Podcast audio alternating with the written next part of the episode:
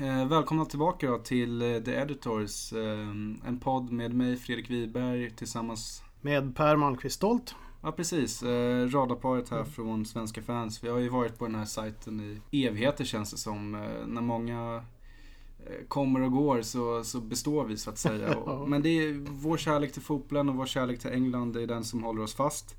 Och eh, det var väl en av ehm, grund, grunderna till att vi ville starta den här podden, eller hur? Så var det. Och Svenska fans är väl lite grann vårt fotbollshem. Men det är ju mångas fotbollshem. Även eh, folk som gör andra saker idag har ju börjat på Svenska fans. Precis som du är inne på, det är ett hem och någonting att samlas kring. Mm. Och det får man ju sett den här podden här också. För det ja. ger ju oss ett tillfälle att träffa varandra. Och det stämmer. I verkligheten så att säga. Det är ju skillnad att sitta här i en studio face to face än att uh, sitta och chatta på Messenger. Ja, det, det, är faktiskt roligare måste jag ju säga. Ja. Dessutom är det kul med lite nutidsfotboll. Jag ägnar mig väldigt mycket åt, åt uh, historisk fotboll. Så att det här är ju, men följer med rätt bra faktiskt. Mm. Nej, vi, vi, vi, har väl lite olika världar där. Jag mm. har ju alltid tyckt om uh, Championship och, och, de lägre ligorna. Och, men Premier League är ju förstås roligt också. Men nu när det kommit in så mycket pengar i Premier League och, så blir det ju en annan känsla kring det hela. Men uh, det vi i alla fall tänkte göra är att eh, prata lite Premier League. Det går inte att komma ifrån att det är en intressant liga på många sätt. Eh, säsongen hittills och eh, några händelser där som vi tar med oss. Och, eh, det nya upplägget kring den här podden då är väl att eh, vi kommer försöka komma ut en gång per månad har vi sagt. Det stämmer. Det är rätt lagom och då får vi egentligen summera läget på vissa områden, titta framåt och sen så får vi se vad som har hänt nästa månad. Eh, så att det blir ett litet samtal helt enkelt om engelsk fotboll. Ja. Och då är det ju hela... Det är allt ifrån engelska landslaget. Egentligen ska vi också tänka då och då ner i League 1, League 2 kanske. The Championship. Men det blir mycket Premier League, det blir det. Givetvis. Och eh, ni som har varit med och lyssnat tidigare vet ju om att ni också är välkomna att höra av er till mig och Per. För att vi tycker ju om att grotta ner oss i um, olika klubbars situationer eller händelser uh, som liksom har väckt uppmärksamhet. Och då kan ni slå ett mail till eh, fredrik.wiberg.svenskafans.com så, um, så tar vi med oss det till nästa avsnitt helt enkelt. Grotta ner oss i ett ämne. Det kan vara mm. vilket som bara det rör engelsk fotboll. Absolut. Men eh, det vi ska börja med idag då Per, tänkte jag snacka lite om The Free Lions. Vi befinner oss i ett landslagsuppehåll nu. Premier League får en paus efter bara fyra omgångar. Säg vad man vill om det, men landslagsfotbollen måste också få sitt utrymme. Ja det stämmer ju. Och det har ju alltid fått sitt utrymme också. Sen så kan jag väl som gammal nostalgiker tycka att det var, det var lite roligare förr när det var såna här febriga eh, EM och VM-kvalmatcher på onsdagar. Mm. Och sen fortsatte livet med eh, seriefotboll mm. på helgerna. Nej jag håller med dig. Jag tycker inte heller det är så jäkla festligt att ha en match, eh, landslagsmatch en lördag eller söndag. Jag tycker lite som Champions League, eh, att de kommer in där en tisdag eller onsdag kväll. Det är ju kul för oss som gillar att konsumera fotboll också. Att vi så både har fotboll på helgen och på vardagarna. Men nu är det så att landslaget ska få snack och samla sig uh, ute på träningsanläggningen där och Gareth Southgate ska försöka slipa i ordning taktiken här för det som väntar är Nations League. Ja fantastisk turnering, eller jag vet inte. Nej, vi får väl se vad, vad den bär med sig. Det är ett nytt koncept eh, och eh, där vi får säga att landslagen har en extra chans att ta sig till EM 2020. Mm. Men det är en snårig djungel, Nations League, och varken jag eller Per har hunnit grotta ner oss speciellt mycket i det. Um, och det är väl eh, för att vi, vi tycker det är ganska snurrigt helt enkelt. Det är rätt snurrigt. Och sen så för mig så är det här landslagsuppehållet det värsta. Därför att då har man haft ett, ett VM och man är rätt mätt på landslagsfotboll. Det är ju rätt kul i och för sig när det är VM. Och så har man precis hunnit igång med, med ligorna och så tar det stopp och så ska man mm. vänta en helg. Men jag tycker ändå det är intressant att titta lite grann på det engelska laget, den engelska truppen. Ja, eh, det är ju ganska mycket nytt i den. Från eh, VM i Ryssland. Mm. Tidigare skrev jag att Gareth Southgate har behållit stommen men nu har det dessutom varit en del återbud här. Både Raheem Sterling och Adam Lallana har fått tacka för sig.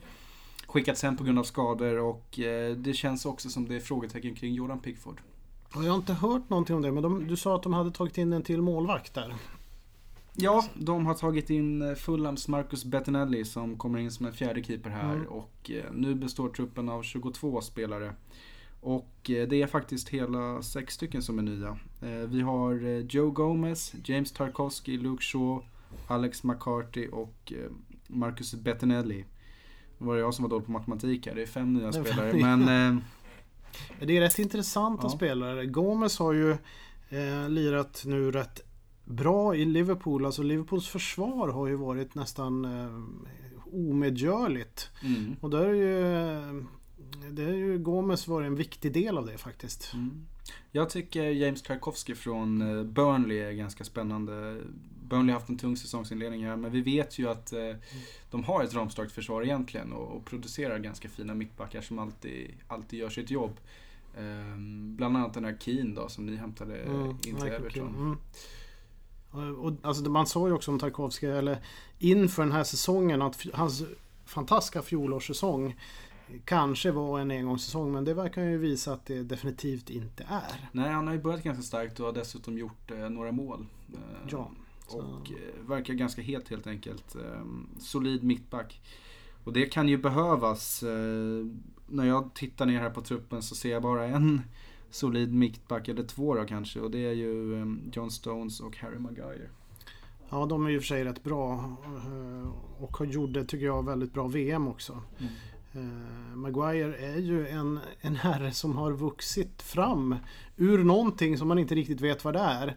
Och helt plötsligt bara visar att han kan ju tillhöra den absoluta toppnivån i världen. Och framförallt stoppa de som är på den absoluta toppnivån. Och sen sänkte han ju Sverige också, bara en sån sak. Ja, eh, det gjorde han. Eh, ska vi dra hela truppen här då? Ja, gör det. Eh, live just nu. Vi börjar med fyra målvakter. Jack Butland, Alex McCarthy, Jordan Pickford och Marcus Bettinelli. Mm. Backlinjen består av Trent Alexander-Arnold, Joe Gomez, Harry Maguire, Danny Rose, Luke Shaw, John Stones, James Tarkovsky, Kieran Trippier, Kyle Walker. Mittfältare. Dele Alli, Fabian Delf, Eric Dyer, Jordan Henderson, Jesse Lingard, Ruben Loftus-Cheek. Och anfallstrion då med Harry Kane, Danny Welbeck och Marcus Rashford. Per, nu när jag läste upp namnen här för dig, är det någon spelare du fastnar för? Nej, inte direkt. jag tycker det är rätt bra. Jag saknar Raheem Sterling. Han är ju eh, en spelare som hela tiden skapar chanser. Sen att han missar en hel del och jag tror han är rätt viktig för det engelska landslaget. Sen har de ju Delali, Harry Kane, oerhört viktig. Jag tror faktiskt att alltså Maguire och Stones, det är ett bra mittlås. Eh, Pickford, om han spelar, är ju numera en målvakt som har erfarenheter från att prestera i ett VM. Och mm. det tror jag är jätteviktigt för målvakt. Han är fortfarande rätt ung. Mm. Och kan han bära med sig det, då, då kan han eh, i 10-15 år vara en toppmålvakt för England. Ja, för det är viktigt att få de här erfarenheterna.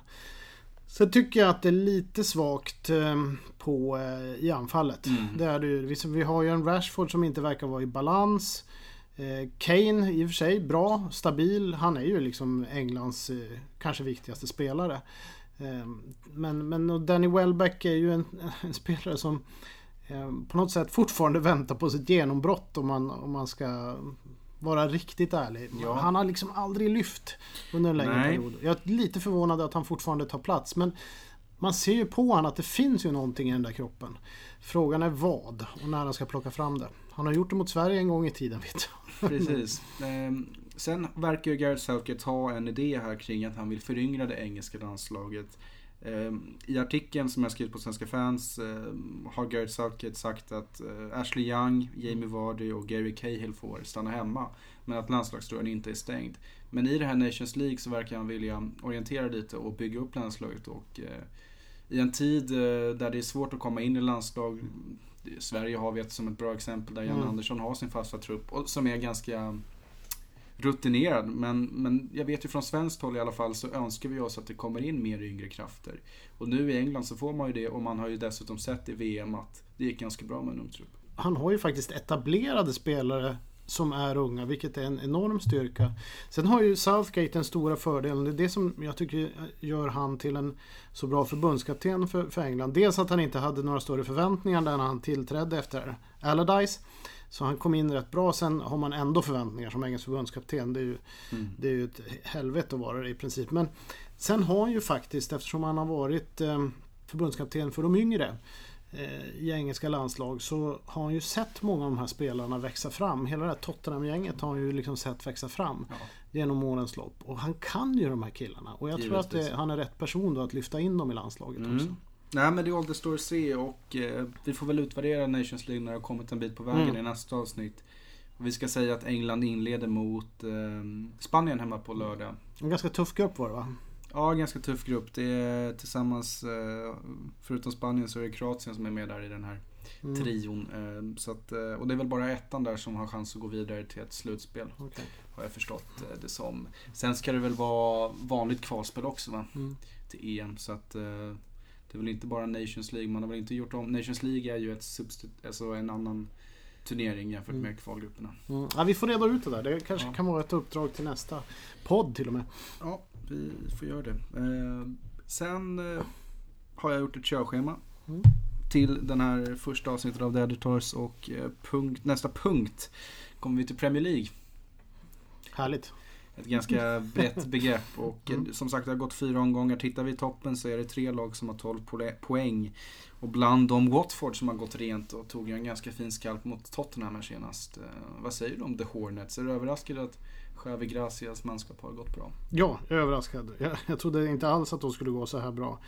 Eh, Men eh, de spelar ju en fantastisk fotboll. Det är väldigt kul för Ken Semo att komma Mm. in Och i ett sånt här Dahlberg. Ja, Pontus Dahlberg, om man, spela, om man får spela, han han är rätt typ långt. Men, men det är ju liksom, eh, det är verkligen ett lag i medvind. Och vi får se hur länge det håller. Jag tror inte det håller, eller det är väl få som tror att det håller. Men, men det vi såg i fjol av Watford, det var att jag var lite besviken på dem i fjol. För Mm. Jag tyckte att de hade en rätt bra trupp, de hade bra spelare och ibland så kunde de vara magiska. Och sen så föll de ihop av oförklarlig anledning. Så att de var väldigt ojämna. Eh, och nu har de ju varit väldigt jämna inledningsvis men jag tror inte det kommer hålla i sig. Men det kan bli en bra placering i år Det kan det bli. Det kan det bli. Och jag tycker också det är viktigt för Premier League som liga som är fullt av pengar och Watford Mm. är ju inte den största klubben direkt. Elton Johns grabbar. Ehm, Vicarage Road. Nej. Eh, Det är inte en jättestor arena heller. Sådär. Så nej, att, eh, men precis som, eh, som Getingarna så trivs de ju bä- bäst på, på sommaren och mm. nu är de ju lite, ehm, de sista Getingarna har man väl på balkongen nu men sen eh, lär ju de gå i det och det kanske Watford också gör. Ja, de försvinner. Men jag, återigen, jag, jag hoppas att de kan hålla i det här rätt bra. För att jag tycker det finns en del intressanta spelare i det här laget. Mm, jag håller med och eh, de andra två lagen som vi hittar på full pott är Chelsea och Liverpool. Och då är, man är ju mest imponerad av Liverpool därför att eh, man hade förväntat sig att de skulle vara där i toppen. Alltså, jag tror att det här året kommer att stå mellan Manchester City och Liverpool. Och det är ju liksom ingen, vad ska man säga, det är ingen unik ståndpunkt. Jag Nej. tror att det är säkert en, eh, de flesta tror det. Eh, Men sen så som de har inlett. Jag menar, de släppte in första målet i förra omgången, alltså fjärde omgången. Och det var ju en dundertabbe av målvakten. Mm. Eh, så att, eh, och sen ja, när man ser Liverpool spela. Jag såg de spela mot Crystal Palace för några omgångar sen och då tyckte jag Crystal Palace var väldigt bra. Men så du känner det på dig, alltså med det här tremananfallet. Du kommer att bli straffad. Det spelar ingen roll. De har en två, tre, kanske fyra mål i sig i varje match. Eh, de är liksom för bra, för snabba, för effektiva. Mm. Och nu har ju Saudi och Mané klivit fram också. Förut var det ju mycket Salah och eh, även Firmino kanske mer. Men nu är det ju Saudi och Mané som har klivit fram och jag tror att det kan vara hans år i år också. Vad skulle du säga det betyder för Liverpool om någon i den här trion blir skadad då?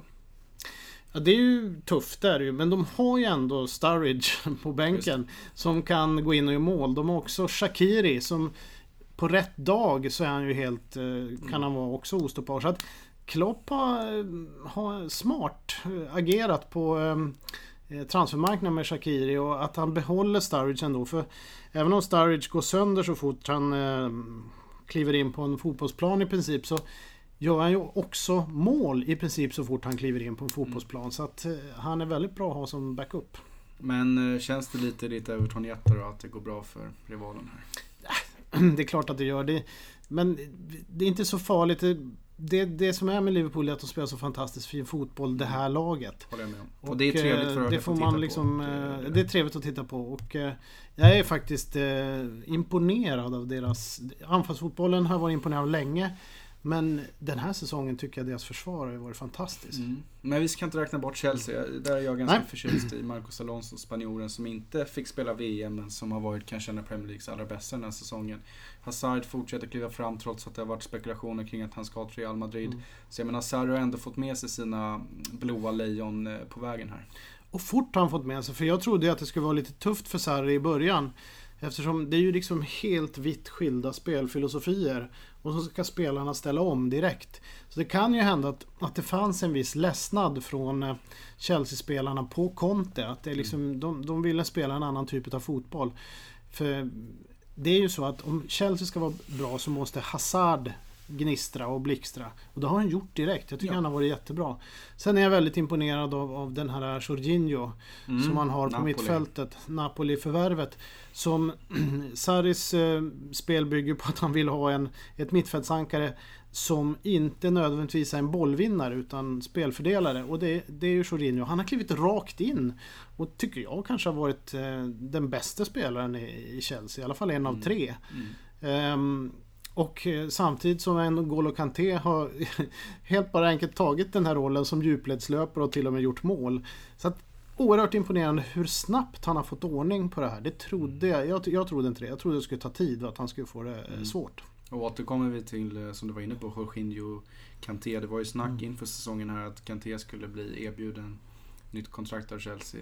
Mm. De ville höja hans lön väldigt rejält eftersom PSG var ute efter honom. Så nu kanske man till och med råd att släppa honom till PSG och investera med lite fler Sarri-gubbar då. Kanske. Men han är ju så fantastisk fotbollsspelare. Han verkar ju kunna spela överallt man sätter in honom och göra ett jäkla bra jobb. Sen var det tycker jag, liksom med Chelsea. Jag, jag satt ju och väntade. Det kändes ju som att alla nyckelspelare ville lämna. Ja. Men av någon anledning så, så, så är de kvar. Och dessutom känns det som att Abramovic inte riktigt har samma fokus längre som han haft tidigare. Sälja. Han vill sälja och han har ju inte det här kravet att man ska vinna ligan direkt, tror jag. Annars ska han nog inte ha värvat Sarri för att om man ska bygga om fotbollen helt och hållet då måste man ha rätt mycket tid på sig.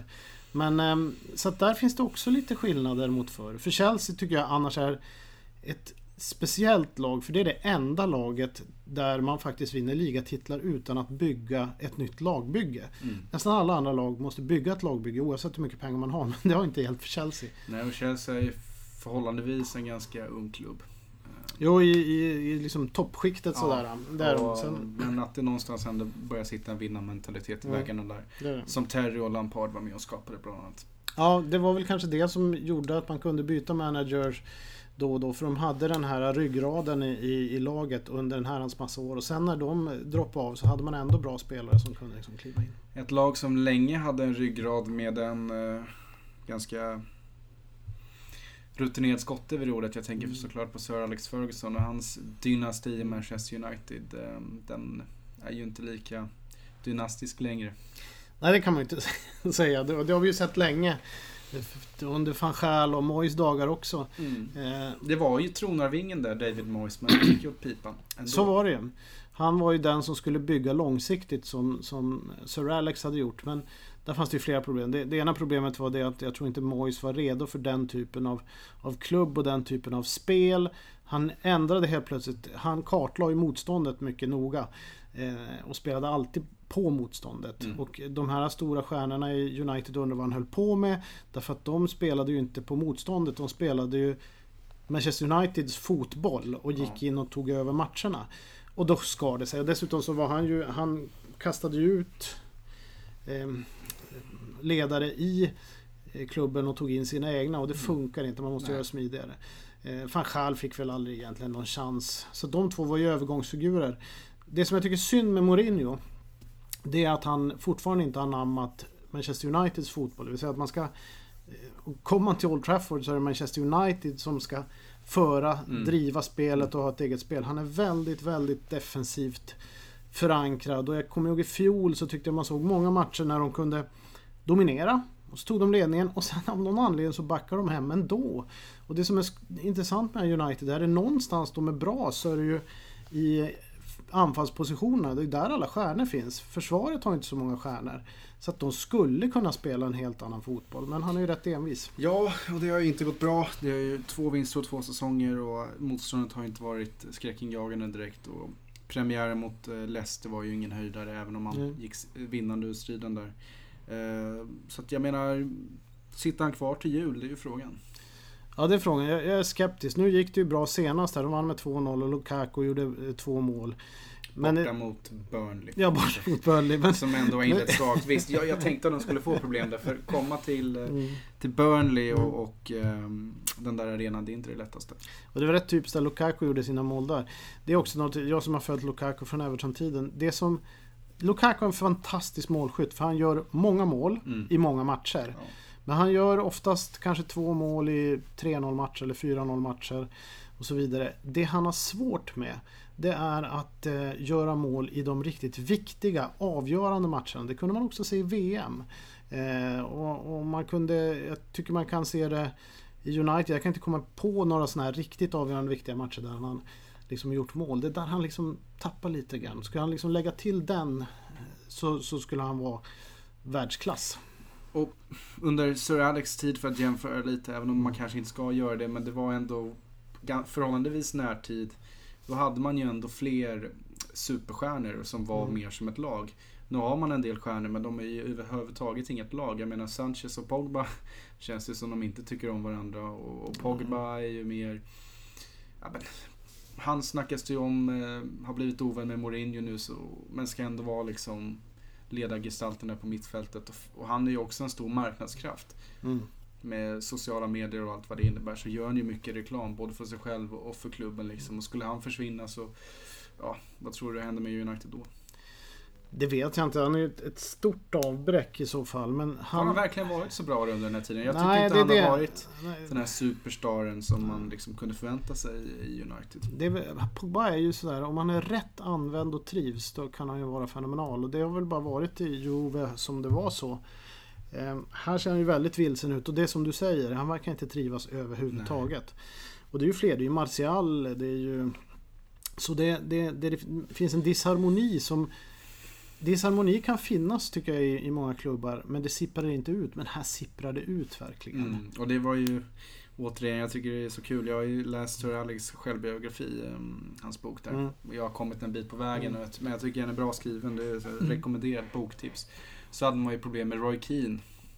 Och han gick ju öppet ut och sågade medspelare. Ja men då fick han ju gå. ja, det fick han ju gå, men jag menar om nu Pogba Mm.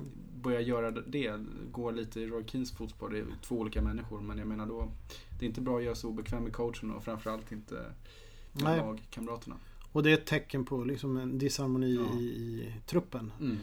Så det, det blir svårt för Mourinho. Alltså det måste hända någonting nu i princip för att det ska liksom börja vända det här. Och det roliga är, man brukar alltid ha en så kallad waiting list. Sådana här fina tränare som Mm. sitter och väntar på ett uppdrag. Men jag kan liksom inte komma på nu på rak arm vem som skulle kunna vara bra för United. Vi har ingen stor engelsk tränare som sitter utan jobb. Det är ju Sam Allardyce, men honom tycker vi inte om. Så att, det skulle inte bli roligare i United för det. Det, det skulle förvåna mig storligen om, om Big Sam hamnade i Manchester. United. Då, då tror jag faktiskt att eh, fansen skulle bojkotta matcherna om jag ska vara Mm. riktigt ärlig. Men, men eh, Det Zinne- kanske skulle gå bättre för United. Ja, ja, ja alltså jag, jag är lite skeptisk till Big Sam överhuvudtaget. Han, han är ju bra på att säkra upp en nedflyttning men problemet är att det är det han är bra på oavsett vilket lag han tränar. Jag minns att du och jag snackade om eh, tränare som skulle vara aktuella för landslaget innan det blev Mm. klart med Southgate. Då hade vi ju en del spännande namn som till exempel Eddie Howe i Bournemouth och nu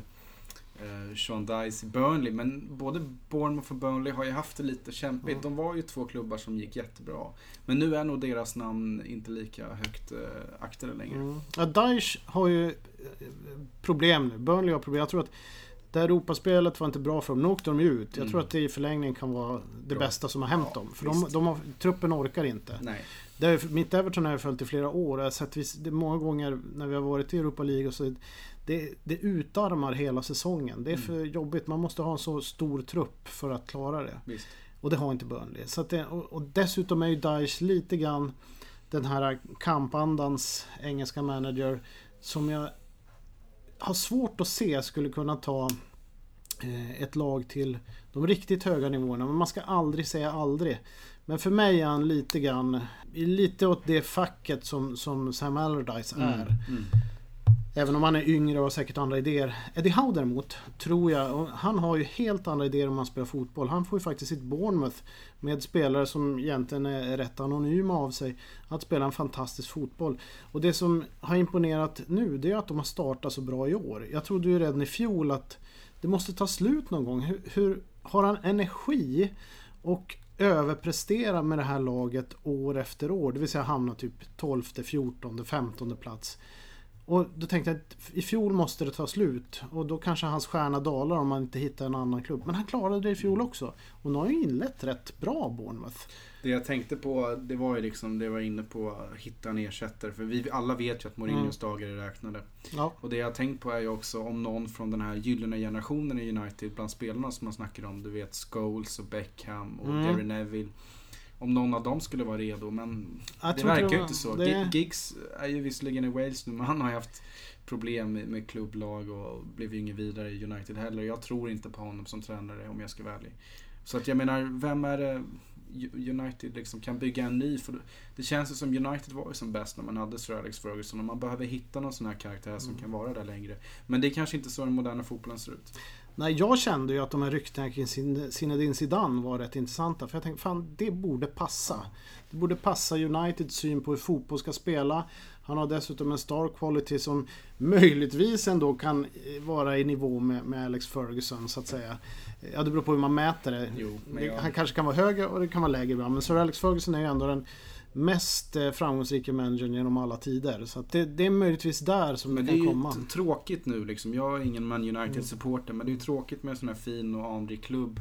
Uh, The Noise and Neighbors, Manchester City mm. kommer med stora pengar och, och, många nya spelare och liksom vann ju ligan och mm. har ju Pep Guardiola nu. Och, och sådär. Måste vara jobbigt för dem också att se att Manchester City går starkt. Och man önskar ju också att ha ett starkt United. Men idag är de ju inte lika starka som de var. Och man mm. ser ju att de bara är...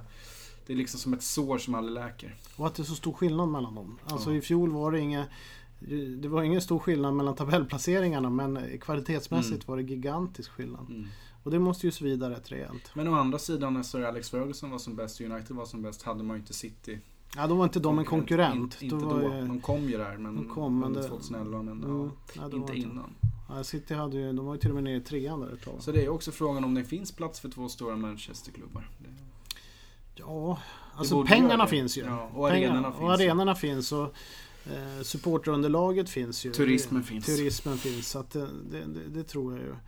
Sen är det väl så att det måste hända någonting i Manchester United. Och vad tror du om ägarsituationen där med Glazers och annat? Behövs det nya ägare också? Ja, egentligen, egentligen tror jag det. Mm. Egentligen tror jag det. Mm. Men äh, det där brukar ju vara rätt svårbortdragna plåster. Som, äh, Kapa band. Ja, det, det, där är tufft. Så att, men äh, man måste börja med att bygga ett, ett lag som spelar en fotboll som jag tror funkar för Manchester United. Som Manchester United som fenomen. Inte som fotbollslag utan som fenomen. Och jag menar Sir Alex Ferguson finns säkert behjälplig om det är så att de kontaktar mm. honom och att han kan komma lite. Ja, men kan vi få titta lite i din manual? Mm, ja det kan han säkert. Liksom. Det är definitivt. Och försöka ge det. Träna upp någon coach där. Han borde egentligen göra det. Träna upp någon coach i hemlighet som sen ska gå in och ta över United. Mm. Ja precis. Sen, sen, är det ju så. Frågan är ju liksom hur lång tid hans eh, metoder räcker. Men det, det, han hade var ju den här vinnarinstinkten som är ju något utöver det vanliga. Mm. Det, där, det där stämmer rätt bra också. Om, man, om du ser att du har eh, två stora, riktigt stora eror. Det är Manchester United 90-tal och 2000-tal. Du har Liverpool på 70-talet och 80-talet. Mm. Det som är väldigt gemensamt för kulturen i de här klubbarna under den perioden det var ja, men Liverpool firade knappt eh, säsongsavslut när de hade vunnit ligan. Utan det var mer, ja, men nu, nu lägger vi ner träningen och så fokuserar vi på, på premiärmatchen till nästa säsong. Sir Alex Ferguson var ju, är ju samma skrot och korn. Alltså det är inte det här att det är helt magiskt och fantastiskt. Eh, som han utstrålar när de vinner. Han älskar ju att vinna. Det är ju det han brinner för. Men så fort han har vunnit så tittar han vidare på nästa. Mm. Och det finns alltid nya vinster där ute någonstans. Mm. Och det, jag tror att det är rätt centralt. Och sen gäller det att få in det här i någon form av kontinuitet i, i truppen med spelare som tänker likadant. Ja, och det är ju svårt. Det är svårt. Det är svårt att hitta en hel trupp. Mm. Men uh, Sir Alex var en mästare på det där. Uh, vi släpper Mourinho och United med allt vad det innebär. Det får vi säkert anledning att återkomma till. Mm. Um, Men eh, vi går in på West Ham. Mm. Klassiska The Bubbles som eh, satsade stort inför säsongen får vi lov att säga. Tog in en del nya spelare, bland annat den här Jarmolenko och Filippe Andersson. Och till och med Jack Wilshere ramlade in i West Ham. Mm. Och även då coachen Pellegrini. Eh, gråhårig som aldrig förr. Och det är grått i West Ham. Ja, det är väldigt grått. Det, det, det, det är ingen ordning. Det, de vet, det ser inte ut som de vet hur de ska spela. Och eh, det är en förbannelse tycker jag. Jag tyckte redan under Billigs tid så, så var det nästan så att han... Det gick på inspiration när de vann. Och det gick bra ett tag. Men det, det var liksom ingen ordning, ingen idé och när det börjar gå dåligt då ser man att den här idén inte finns. Eh, Moyes stabiliserar väl upp det där genom att säkra tight hemåt men han får ju liksom ingen fart på Det det. var ingen bra fotboll under Moyes tid heller. Nej, och, och ehm, det, jag tror inte det fanns, jag tror inte han var särskilt nöjd med Och spelarmaterialet. bäst inte var det hans- under Allardyce, men då spelade man också jättetråkigt. Det fick Ja, då spelar man för. extremt tråkig Så att fotboll. jag menar, jag vet inte riktigt vad West Ham ska göra och eh, man har ju liksom ganska nyligen flyttat ut till den här Olympiaarenan. eller- Och väldigt fin, trevlig kapacitet. Men det fanns någonting på Upton Park som man, man saknar nu. Jag har ju varit på och sett West Ham. Jag såg eh, West Ham Everton säsongsavslutningen nu senast. Eh, den, är ju, den är ju inte byggd för fotboll riktigt. Det blir inte den här närheten som Mm. det blev på Upton Parks. Där det var, kunde bli riktigt tryck. Eh, men den, den är ju liksom den är ju bekvämlig och den är ju fantastisk på det sättet. Men du får inte det här trycket. Det här klassiska brittiska trycket. Men det är få ställen du får det på Och idag. känslan kä- sä- känns ju att West Ham var som bäst när man inte hade de här stora Mm. eh, pengarna som har kommit nu med nya investeringar och annat. När man byggde lite mer långsamt, man hade mer krigarspelare. Eh, även om man också för ganska länge sedan tog in TVs och Mascherano och betalade dyra pengar för dem och precis klarade kontraktet där någon säsong. Liksom. Ja, men så. Men, eh, så att, men det känns också som man har klätt sig i en liten stor kostym och att förändringarna har gått lite snabbt där borta. Jag tror att det var så när, när Bilic hade sin bästa säsong där. Då såg man sig som utmanaren. Man såg sig som en av de här äh, lagen som skulle utmana de sex. Och sen när man skulle ta det steget då, då tappar man helt och hållet. Ja. Eh, Och sen är ju så alltså West Ham är ju eh, När jag började följa West Ham på liksom 70-80-talet eh, Då var ju de det här fantastiskt spelande laget med några riktigt stora stjärnor.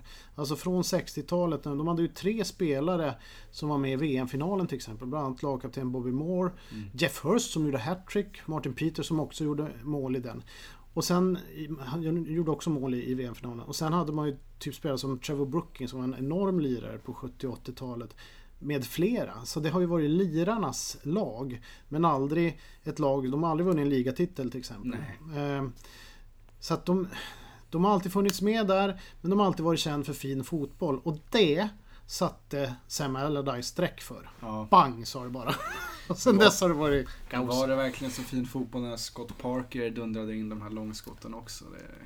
Ja men det var det. det, det, var, Men då var det ett det annat West Ham. Men det det, var det, kändes som mer West Ham som också accepterade sin roll lite längre Mm. ner i tabellen och visste att man alltid stod i underläge. Men Mm. problemet är ju nu att man förväntar sig så mycket mer av West Ham. Ja. Men vad ska man egentligen förvänta sig? Det är också en fråga. Och de måste först få ordning på allting. Och Pellegrini tror hitta jag en behöver tid. identitet. eh, Ja.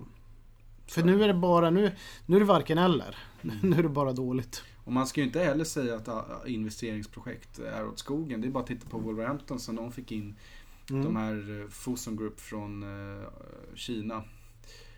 Då har det gått väldigt bra.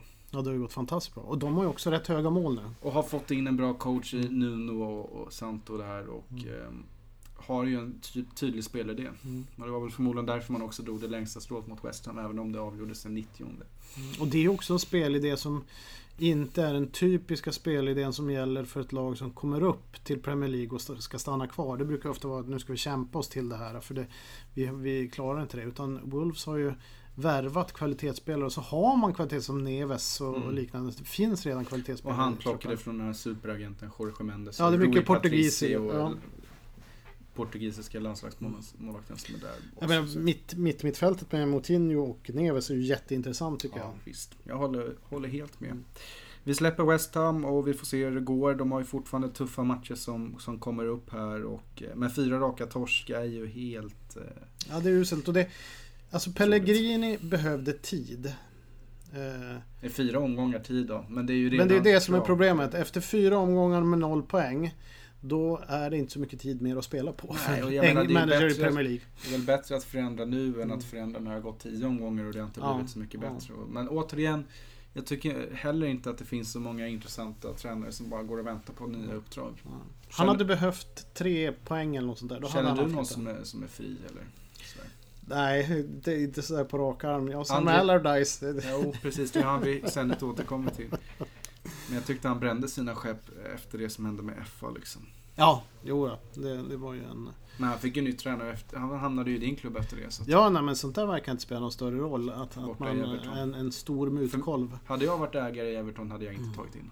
Nej, nej, det hade nog inte jag heller. Nej. Men då hade vi Av kanske olika fått skäl. gått. Hade vi kanske fått gått för att vi var Jo, så är det. Men, men, moralens eh, eh, beskyddare. Men eh, fotbollen där är ju inte alltid moralistisk om man säger så.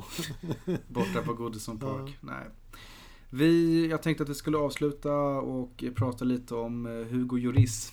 Mm. Han åkte ju dit för eh, rattfylla. Mm. Och fick spela mot Manchester United ändå. Mm. Och Pochettino har gått ut och liksom ja, men, tagit sin spelare i försvar lite grann. Inte försvara, men att. Han ångrar det han har gjort och, och sådär och livet går vidare. Jag vet att många fans tyckte att kaptensbindeln ska ryka då från den franska landslagskeepern, men det har han ju inte gjort. Nej, de Och det är väl- också en teori man kan liksom diskutera kring att okej, han håller fast i sin kapten och sin målvakt här trots det som har hänt. Mm. Ja, det finns positiva saker och negativa saker. För gruppen och för förtroendet för jurist del så kan det ändå är positivt. Sen ur ett moraliskt perspektiv så är det ju rätt illa. Det, eftersom de här är så offentliga Mm. numera Mm. så bör man väl egentligen eh, stipulera någon form av exempel. Men eh, han valde eh, fotbolls, eh, vad som var bäst ur fotbollens Ja. perspektiv tror jag. Och det är ju bara två vägar man kan välja där. Antingen att Mm. man liksom säger okej Hugo det här var inte bra, du, Mm. du får stå ditt kast. Eller Hugo du är fortfarande vår målvakt, du fortsätter spela. Gå in och gör din grej. Och det verkar ju ändå som att han har ganska bra psyke liksom, Mm. världsmästaren här som ändå går in och ja, ser till att Tottenham vinner där borta på Old Trafford. Mm. Och det här är ju inte en ovanlig, ett ovanligt fenomen i engelsk fotboll att sådana här saker händer.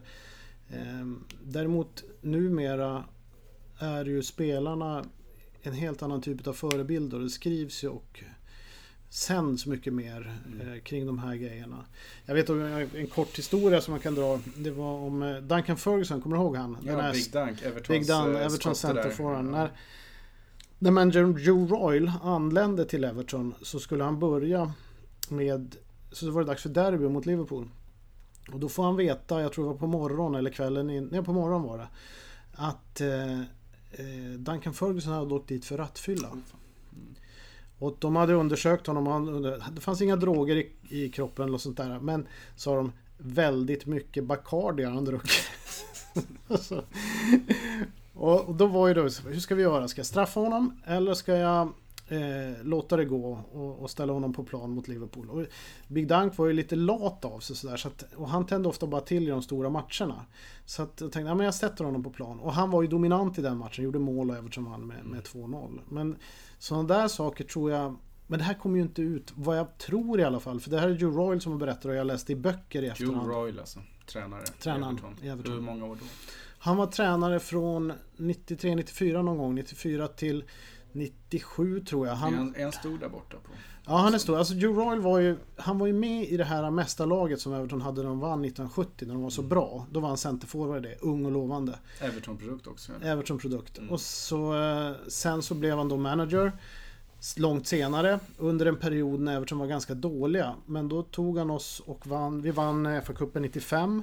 Kom sexa 96 och han introducerade en som heter Dogs of War. Tre stenhårda mittfältare som tacklade på allt de såg. Okej. Joe Parkinson, Barry Horn och eh, John Ebrell. Eh, Så han fick fart på Everton. Men sen avgick han eh, eftersom han ansåg att han inte fick tillräckligt med pengar för att stärka Det- truppen som Det var behövdes. lite Moyes tema också. Ja, det var Moise. Det var ju under perioden när Everton blev, Everton blev ju fattiga på 90-talet. Mm. Men jag kom, vet inte om det här kom ut i tidningen. Det kom ut i efterhand i alla fall. Men jag tror att det är rätt vanligt att man har hanterat sådana här saker. Man gör som man I de engelska klubbarna. Och, ja, det kanske är lite mer när man har nu puben där i närheten. Ja. Och annat, liksom. Det är en annan kultur i England än vad det är i Sverige. Och förut drack man mycket mer. Ja. Nu, det kan man inte göra som Precis. spelare idag för då, Nej, då nej. pallar inte kroppen. Däremot Wayne Rooney söp ju till också förra säsongen när de åkte dit. Ja det gör han. Det var, han var ju på någon eh, bröllopsfest där hamnade han Mm. på och så vidare. Det är också en sån där grej som man vet inte hur man ska hantera det. För det kan ju ha varit så att han, de var på det hotellet, de hade inga matcher, de hade en vanlig fest. Ja, han kanske blev lite, det var ju flera som blev lite onyktra. Mm. Sen kanske det till och med var så att de på den här bröllopsfesten ville fotas med. Vad ska han säga då? Ja. Nej, eller... Men han såg ju rätt blad ut. Men eh, Joe Roy alltså. Vad Joe gör, Royle. Vad Mm. gör han idag? Han, är, han har varit liksom en senior rådgivare i Everton. Eh, och har gått lite fram och tillbaka sådär. Han slutade när Big Sam kom för han, de drog inte jämnt. Så det kan hända han kommer tillbaks nu lite grann. Men, men han finns där. Han är en av de här eh, kultfigurerna runt Everton som, som eh, om, man ska, om man kommer på besök med eh, Swedish Toffees eller något sånt där. Så är Joe Royle en sån där som man vill ska komma och prata. Han brukar ofta vara rätt upptagen men han har varit med under så lång tid i klubben. Han kan så, kan så mycket inside stories. Hur- Berätta gärna. Och hur är hans engelska? Är det mycket scouse-dialekt på eller? Ah, nej, det är, nog, det är rätt. det Den är rätt. begriplig. Ja, den är begriplig. Det är en Begriplig. världsvan herre. Det är det. bra. Ehm, ja, ehm, det är väl inte så mycket mer eh, jag hade tänkt att vi skulle prata om idag. Utan ehm, det jag kan säga är att eh, senast vi satt här var 23 mars 2017 och då var det också landslagsfokus. Ja, det, det var ett tag sedan. Mm. Och vi gillar tydligen landslaget. Mm. Eh, nej men vi kör väl, eh, vi ser väl hur nästa månad ser om det finns några mer intressanta ämnen att diskutera. Mm. Klubbar som har gått bättre eller sämre, något fenomen, Mm. några skandaler som har inträffat Mm. eller liknande. Ägarsituation och, och Ja. tränarbyten och annat. Det Mm. finns ju mycket. Och, och eh, ur svensk håll då, Victor Nilsson Lindelöf som hade en tuff match mot eh, Tottenham. Han repade sig i andra omgången. Ja, det var starkt. Jag tycker en, en cred åt både Mourinho och Lindelöf. Lindelöf gjorde det bra under extrem press eh, och eh, Mourinho gjorde i alla fall det som man sa att han inte skulle göra. De sa att han skulle offra Lindelöf men han gav ju honom en chans till. Så det är inte Lindelöf, jag tycker alltså, han är långt ifrån sämst i det där gänget utan det är liksom Phil Jones kollektivet. och Smalling, det är ingen rolig backlinje. Nej, det, men han, eftersom han har den stil han har, eftersom han inte är den här uh, tuffe, klassiska mittbacken som publiken kan ta till sig för de ser att han ger järnet. Eh, Han är dessutom en spelande mittback som man alltid är lite misstänksam mot där. Då får han lätt liksom, publik och då pandits, då, olika kommentatorers eh, Ja. vrede emot sig. Och jag tycker det är lite orättvist. Och de engelska journalisterna funkar ju som så också. Det är väl roligare att skriva negativa rubriker än positiva Så är det rubriker. Så har det med alltid. Tidningar ska säljas och det finns många tidningar där borta på Mm. de brittiska öarna. Alla måste få sitt stoff. Så är det. Så här, och då ibland blir det så att det blir på Viktors bekostnad. Mm. Eller spelares bekostnad. Svenskars bekostnad känns det ju också. Jag menar Zlatan Ibrahimovic. Innan han ens landade i Premier League och engelsk fotboll så Mm. skrevs det ju mycket om honom. Liksom. Ja, absolut. Han, det var ju många säkert som absolut inte ville att han skulle lyckas. För han har ju den här eh, kaxiga ären i- kring sig. Och, Det är eh, inte gentlemannamässigt. nej, och de det funkar inte England. i England. För i England så är man oftast bäst själv. Mm. det, det är liksom det som är, och då blir det en liten clinch där. Ja, inte så ödmjukt. Nej. Nej, men det är mycket med engelsk fotboll vi gillar ändå. Mm. Och eh, vi kommer återkomma och som sagt vill ni att vi pratar om något tema eller så så får ni mejla mig eller Per. Eh, Gör vad ni vill. Men vi kommer i alla fall lova att återkomma sen. eh, Inte lika återupprepat men det handlar ju om logistiska skäl och annat liksom. En gång i månaden, men sen så kommer ju alltså Fredrik, du skriver ju liksom mycket om engelsk fotboll överhuvudtaget på Svenska fans varje vecka. Jag skriver på old school fotboll, alltså gammal fotboll.